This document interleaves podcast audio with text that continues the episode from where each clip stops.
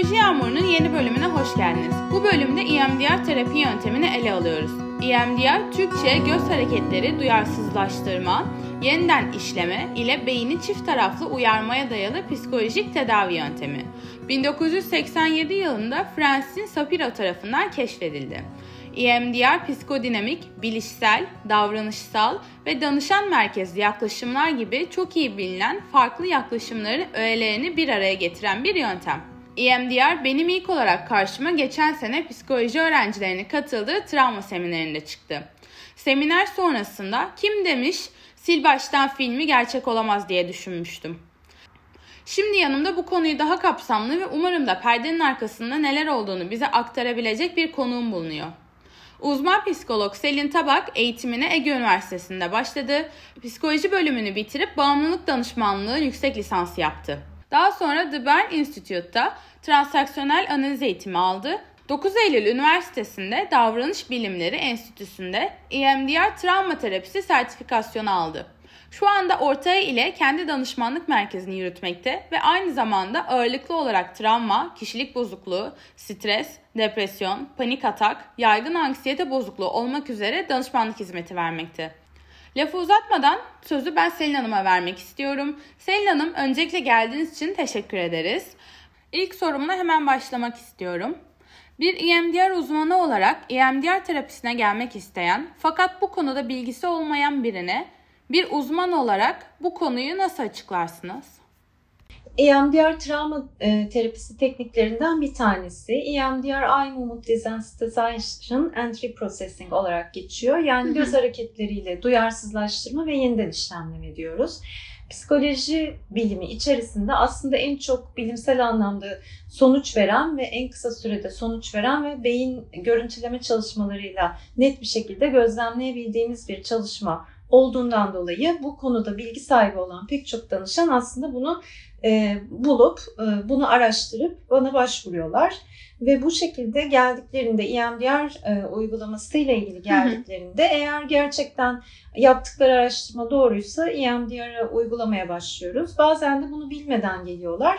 Bunu bilmeden geldiklerinde e, onlarla e, EMDR çalışılması gerektiğini anlatıyoruz. EMDR aslında beyindeki e, bazı duyguları ve travmatik e, süreçleri işlemleme modeline yani e, uykudayken daha çok aslında biz bizim beynimiz bu sistemi kullanıyor. Uyku uyuyan birisini eğer gör, gördüyseniz e, rüya esnasında gözleri sağa sola oynar. Göz kapakları evet. yarı kapalıdır değil mi? Fark ettin evet. Sağa sola oynar. O esnada aslında rüyadaki e, bazı e, duyguları, bazı stresörleri beyin sağ sol hareket, sağ beyin ve sol beyni hareket ettirerek aslında e, işlemlemeye çalışır. Biz bunu ayıkken yapıyoruz. Biz bunu gözlerinizi sağa sola oynatarak aslında bazı duyguları, bazı travmatik süreçleri, anıları e, beyninizin işlemlemesini ve bunlarla ilgili duyarsızlaşmayı. Yani kişi geliyor diyor ki atıyorum bir depremle ilgili bir e, travma yaşamış. 0 ile 10 arasında ne kadar rahatsız ediyor bu sizi diyoruz. İşte diyor ki işte 10. Seansın sonunda yaklaşık 90 dakikalık seansın sonunda bu 10 seviyesi 2'ye kadar düşüyor. E, düştükten sonra da o kişiye soruyoruz. O deprem esnasında aslında ne e, neyden etkilenmiş olabilirsiniz? Yani benlik algınızda neyi değişmiş olabilir diye soruyoruz. Çünkü benlik algımız değiştiği zaman daha çok travmatize oluyoruz olaylarla ilgili. Ben güvende değilim şeklinde bir e, bilinçaltı bir e, benlik algısı oluştuysa e, onu çalışıyoruz. Aslında benim güvende olduğum anlar var. Aslında çok çoğunlukta güvendeyim. Yani duyarsızlaştırma birinci aşaması EMDR'ın. E, sonrasında ikinci aşamasında da aslında güvende olduğunu gösteren kanıtları kişinin hatırlayıp işlemlemesini sağlayarak bununla ilgili artık korku duymaması sağlanıyor ve dış dışarıdaki tetikleyicilere bir ses olsun, bir köprüde bir sallantı olsun yürüdüğü bir yerde bunlara karşı duyarsızlaşması ve özgürleşmesi sağlanıyor. Bu pek çok ilişkilerle ilgili ayrılık travmaları olabilir. E, pek çok işte seminer verme, sunum yapma ile ilgili anksiyeteler olabilir. Birçok hayatın evet, pek çok alanda evet, ve pek çok e, danışan öyküsünün temelinde de zaten ya bir eleştiri ya bir şiddet ya ilkokulda olsun bir yetersizlik, başarısızlık gibi reddedilme gibi bir sürü şeylerle ilgili travma çıkıyor ve bu çalışılabiliyor. E, bu şekilde bir süreç EMDR terapisi. Ee, peki sizi bu konuda e, uzman yapan yani danışanların gelmesine de etki olan nedir? E, yıllardır bunu yapıyor, uyguluyor olmak. Hı hı. Bu konuda şimdi bazen hangi anıdan başlanacağını bilmek gerekiyor. Çünkü bazen çok son dönemki anılardan başlanıyor. E, bunlar çok profesyonel olmuyor. O kişinin e, yaşantısında neyden şikayetçi ise e, bazen diyor ki ben kendimi depresif hissediyorum diyor. Aslında Hı altında yetersizlik olduğunu farkında olmuyor kişi ya da işte değersizlik olduğunu. Bunu buluyorsun ve bunun e, bu değersizlik ya da yetersizlikle ilgili ilk anısının nereden geldiğini sorguluyorsun. Kişiyi çok et, sarsmadan, tetiklemeden. Bu profesyonelce yapılması gereken bir şey. Çünkü bazen ilintisiz anılara Hı hı. oralardan travma terapi yapılırsa e, yani Zaman biraz daha zaman kaybı oluyor. E, o yüzden yıllar içerisinde tabii iyileşen danışanlarla birlikte tavsiye usulü hep gitti bizim. Yani 10 16 yıldır e, tavsiye usulü sürekli olarak gelen e, danışanlarımız oluyor. Peki e, danışanların sizi nasıl seçtiğini öğrendik. E, öbür tarafından da bakarsak siz danışan seçiyor musunuz? Yani dikkat ettiğiniz şeyler nedir? Evet seçiyorum çünkü psikoloji, psikiyatri e, ikisi birbirinden farklı alanlar ama çok iç içe geçebilecek ve e, yanılgıya düşürebilecek alanlar. Daha önce psikiyatristlerle çalıştığım için ve benim e, uzmanlığım yüksek lisansım psikiyatride bağımlılık üzerine olduğu için e, burada aslında psikiyatriste yani bir hekime bir il- ilaç tedavisine ihtiyacı olan atıyorum bu travmalarla birlikte kişide daha psikiyatrik, nörolojik bir tablo varsa Hı hı. o tanı kriterlerine bakıp tanı çalışması yapılması gerekiyor. Tanı konduktan sonra bana uygun olan bir danışansa ben o kişiyi alıyorum. Bana uygun olmayan öncelikli olarak ilaç e, desteği alması gereken bir danışansa psikiyatriste yönlendiriyorum. Ya da benim alanımda değilse yani o kişiyle travma çalışmak o an için uygun olmayacak ya da bir e, bir şekilde bir terapi yapmak uygun olmayacaksa e, daha farklı, daha atıyorum takıntıları da varsa bu anlamda uzmanlaşmış bir kişiye yönlendiriyor oluyorum. Bazen de işbirliği içinde çalışıyoruz. Ben travma kısmını ya da benimle ilgili olan diğer kısımlara çalışıp e, psikiyatriste ayda bir, üç ayda bir de psikiyatristten hafif bir ilaç desteği almasını sağlayarak bu şekilde devam edebiliyoruz. Anladım. E, peki EMDR'ın alt çeşitleri var mıdır? Sizin uyguladığınız hangisi varsa? EMDR'ın alt çeşitleri yok ama travma terapisinin tabii ki de alt Hı hı. çeşitleri var. Maruz bırakma terapisi var. Güvende olmasını e, çalışmayla ilgili. Güvende hissetme çalışmaları var. E, bilişsel davranışçı terapiler var bununla ilgili. Evet. E, yani e, travma çalışmalarının pek çok ya da regresyon terapisi bu Hı hı. yogadaki değil ama hani çocukluğa inerek çalışılan regresyon terapisi gibi travma terapisinin alt dalları var fakat e, EMDR tek bir teknik olarak geçiyor. E, peki danışman, pardon, e, danışanlar ortalama ne kadar süreyle size geliyor? Yani haftalık olarak mı, aylık olarak mı? Bu çok değişkenlik gösteriyor. Başta haftada bir şeklinde başlıyorlar Hı hı. çoğunlukta. Bazen tabii ki de ülkenin gidişatı ve e, kişinin iş yoğunluğu gibi gidişatlara göre e, haftada bir, 10 günde bir, 2 haftada bir gibi süreçlerle geliyorlar. Ne kadar süreceği e, bizden çok danışana bağlı oluyor aslında. O kişinin hani ne kadar e, buna hazır olduğu veya bilinç seviyesinin nerede olduğuna alakalı olarak buradaki süreci ne kadar sorumluluğunu alacağıyla bağlantılı olarak e, ve de hazır olup olmadığıyla ilgili olarak o sürenin ne kadar süreceğini hiçbir zaman aslında öngörüp tahmin edemiyoruz. Evet. Zaten belli bir seans sayısından sonra kişiler kendileri aşağı yukarı bunu tahmin etmeye başlıyorlar. Tamam. Hı. E, temel temel bir seansınız nasıl geçiyor? Yani nasıl bir süreç işleniyor EMDR e, seansında? Öncelikle e, o kişinin şikayeti üzerinden e, mesela yetersizlikle ilgili bir duygusu varsa kimseye yetemiyorum gibi hissediyorum gibi bir duygusu varsa ve yetersiz hissettirildiğinde aşırı hassasiyet gösteriyorsa yeter yetersiz hissettiğin ilk anı ne olabilir? Hı hı. Yani sana kendini ya da kötü hissettiren ya da yapamıyor gibi ya da desteklenemiyor gibi hani desteklenmediğini hissettiren ilk anı nedir diyoruz. Genelde son döneme ait anılardan bahsediyor. Çünkü hafızanın uyanması biraz zaman alabiliyor.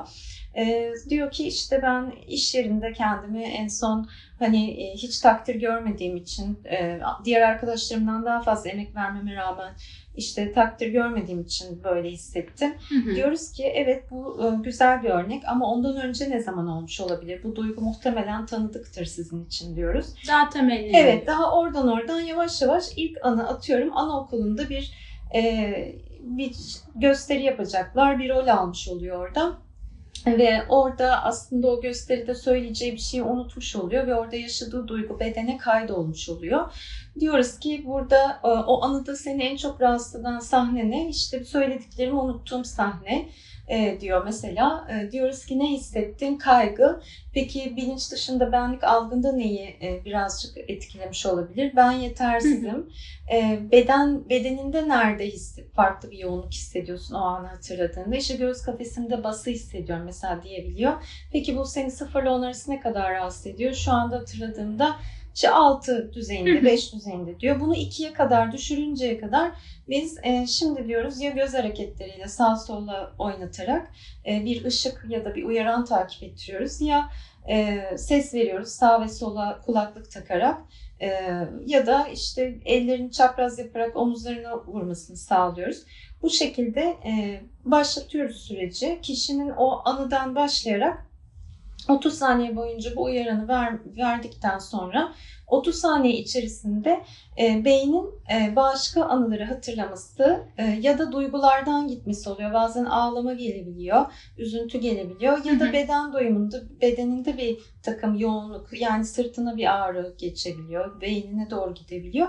Bu şekilde e, 30 saniye boyunca beyin kendiliğinden bir yolculuğa başlıyor. İlk anıyı tespit ettikten sonra 30 saniyede bir şu an ne var diye soruyoruz. Şu an ilkokul öğretmenimin işte derste kızdığı an geldi aklıma diyor. Sonra 30 saniye daha, 30 saniye daha bu şekilde artık seansın sonunda bir duyarsızlaşma oluşuyor ve diyoruz ki şu an sıfırla on arası ne kadar rahatsız ediyor seni ilk olay.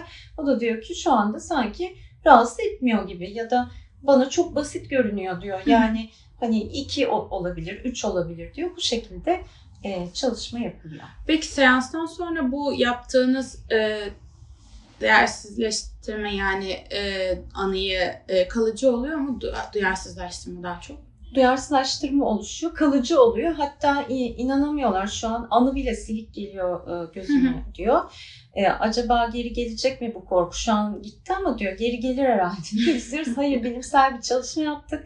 Beyin görüntüleme çalışmalarını gösteriyoruz e, bununla ilgili. 90 dakika içinde anının yer değiştirdiği, anıya karşı verilen tepkinin Çok ilginç. şey. Evet e, ve çok hızlı bir şekilde etki ettiğini ve e, kişi buradan çıktığında da yetersizliğini tetikleyen her şeyle ilgili artık e, duyarsızlaşması olacağını e, anlatıyoruz. Kişi zaten devam etmelerinin sebebi şu oluyor. Buradan çıktıktan sonra gerçekten artık geri gelmediğini ve e, etrafta bununla ilgili bir problem yaşamadıklarını fark ettikten sonra e, zaten daha fazla bu tip çalışmalar yapmak istiyorlar.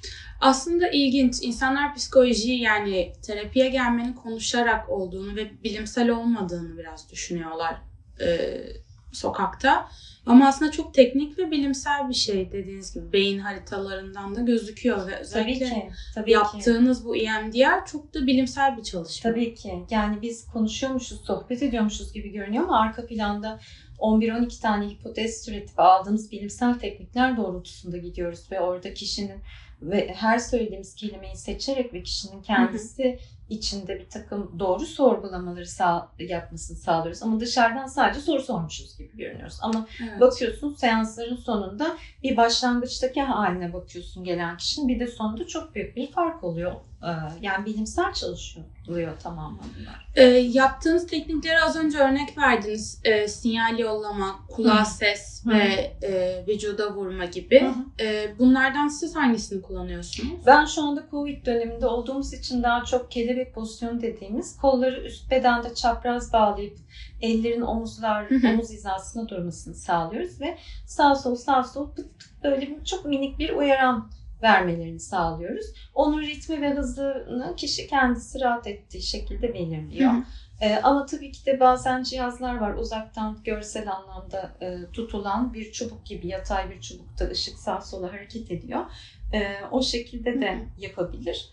Kulaklık da takılıp e, telefonda uygulaması da var bunun. Bu şekilde sağ sol kulaklıkla da dinlenebilir o yaran. Ee, peki bu terapi çeşidi için e, ekstra bir ücret ödenmesi gerekiyor mu?